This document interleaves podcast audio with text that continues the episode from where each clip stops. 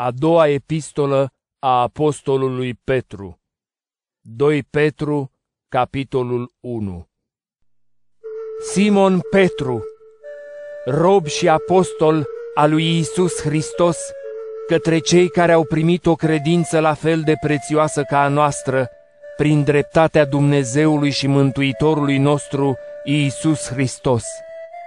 Har vouă și pacea să vă sporească prin cunoașterea lui Dumnezeu și a lui Iisus Hristos, Domnul nostru. Puterea lui dumnezeiască ne-a dat toate cele necesare vieții și evlaviei, prin cunoașterea aceluia care ne-a chemat la propria slavă și lucrare minunată. Prin acestea ne-au fost dăruite făgăduințele Lui, nespus de mari și scumpe, ca prin ele să deveniți părtași firii dumnezeiești, scăpând de degradarea care este în lume din cauza poftei. Pentru aceste motive, dați-vă toată silința și adăugați la credința voastră virtutea, la virtute cunoașterea, la cunoaștere stăpânirea de sine, la stăpânirea de sine răbdarea, la răbdare evlavia, la evlavie dragostea frățească, la dragostea frățească iubirea.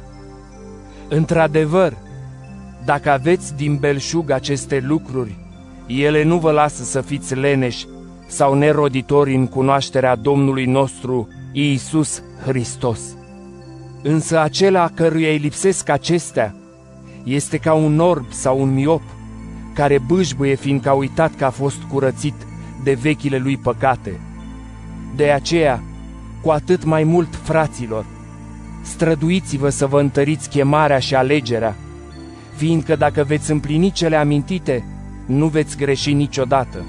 Și astfel vi se va oferi din belșug intrarea în împărăția veșnică a Domnului nostru Iisus Hristos.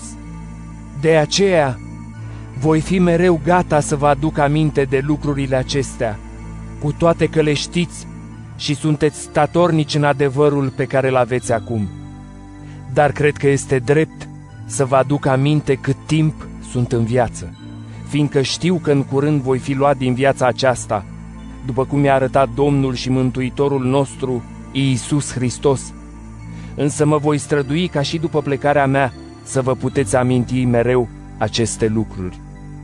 Noi v-am făcut cunoscute puterea și venirea Domnului nostru, Iisus Hristos, nu luându-ne după povești bine ticluite, ci pentru că am fost martori oculari ai măreției Lui, căci El a primit cinste și slavă de la Dumnezeu Tatăl, când un glas i-a vorbit din măreția slavei.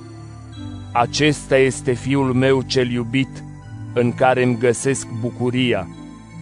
Noi înșine am auzit acest glas venit din cer, când eram cu El pe acel munte sfânt.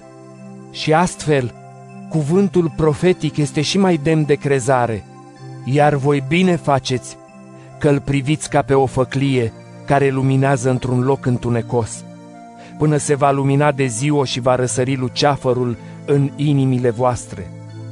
Înțelegeți înainte de toate că nicio profeție din Scriptură nu este lăsată la propria interpretare a cuiva, fiindcă nicio profeție n-a venit vreodată prin voia omului, ci oamenii au vorbit de la Dumnezeu, conduși de Duhul Sfânt.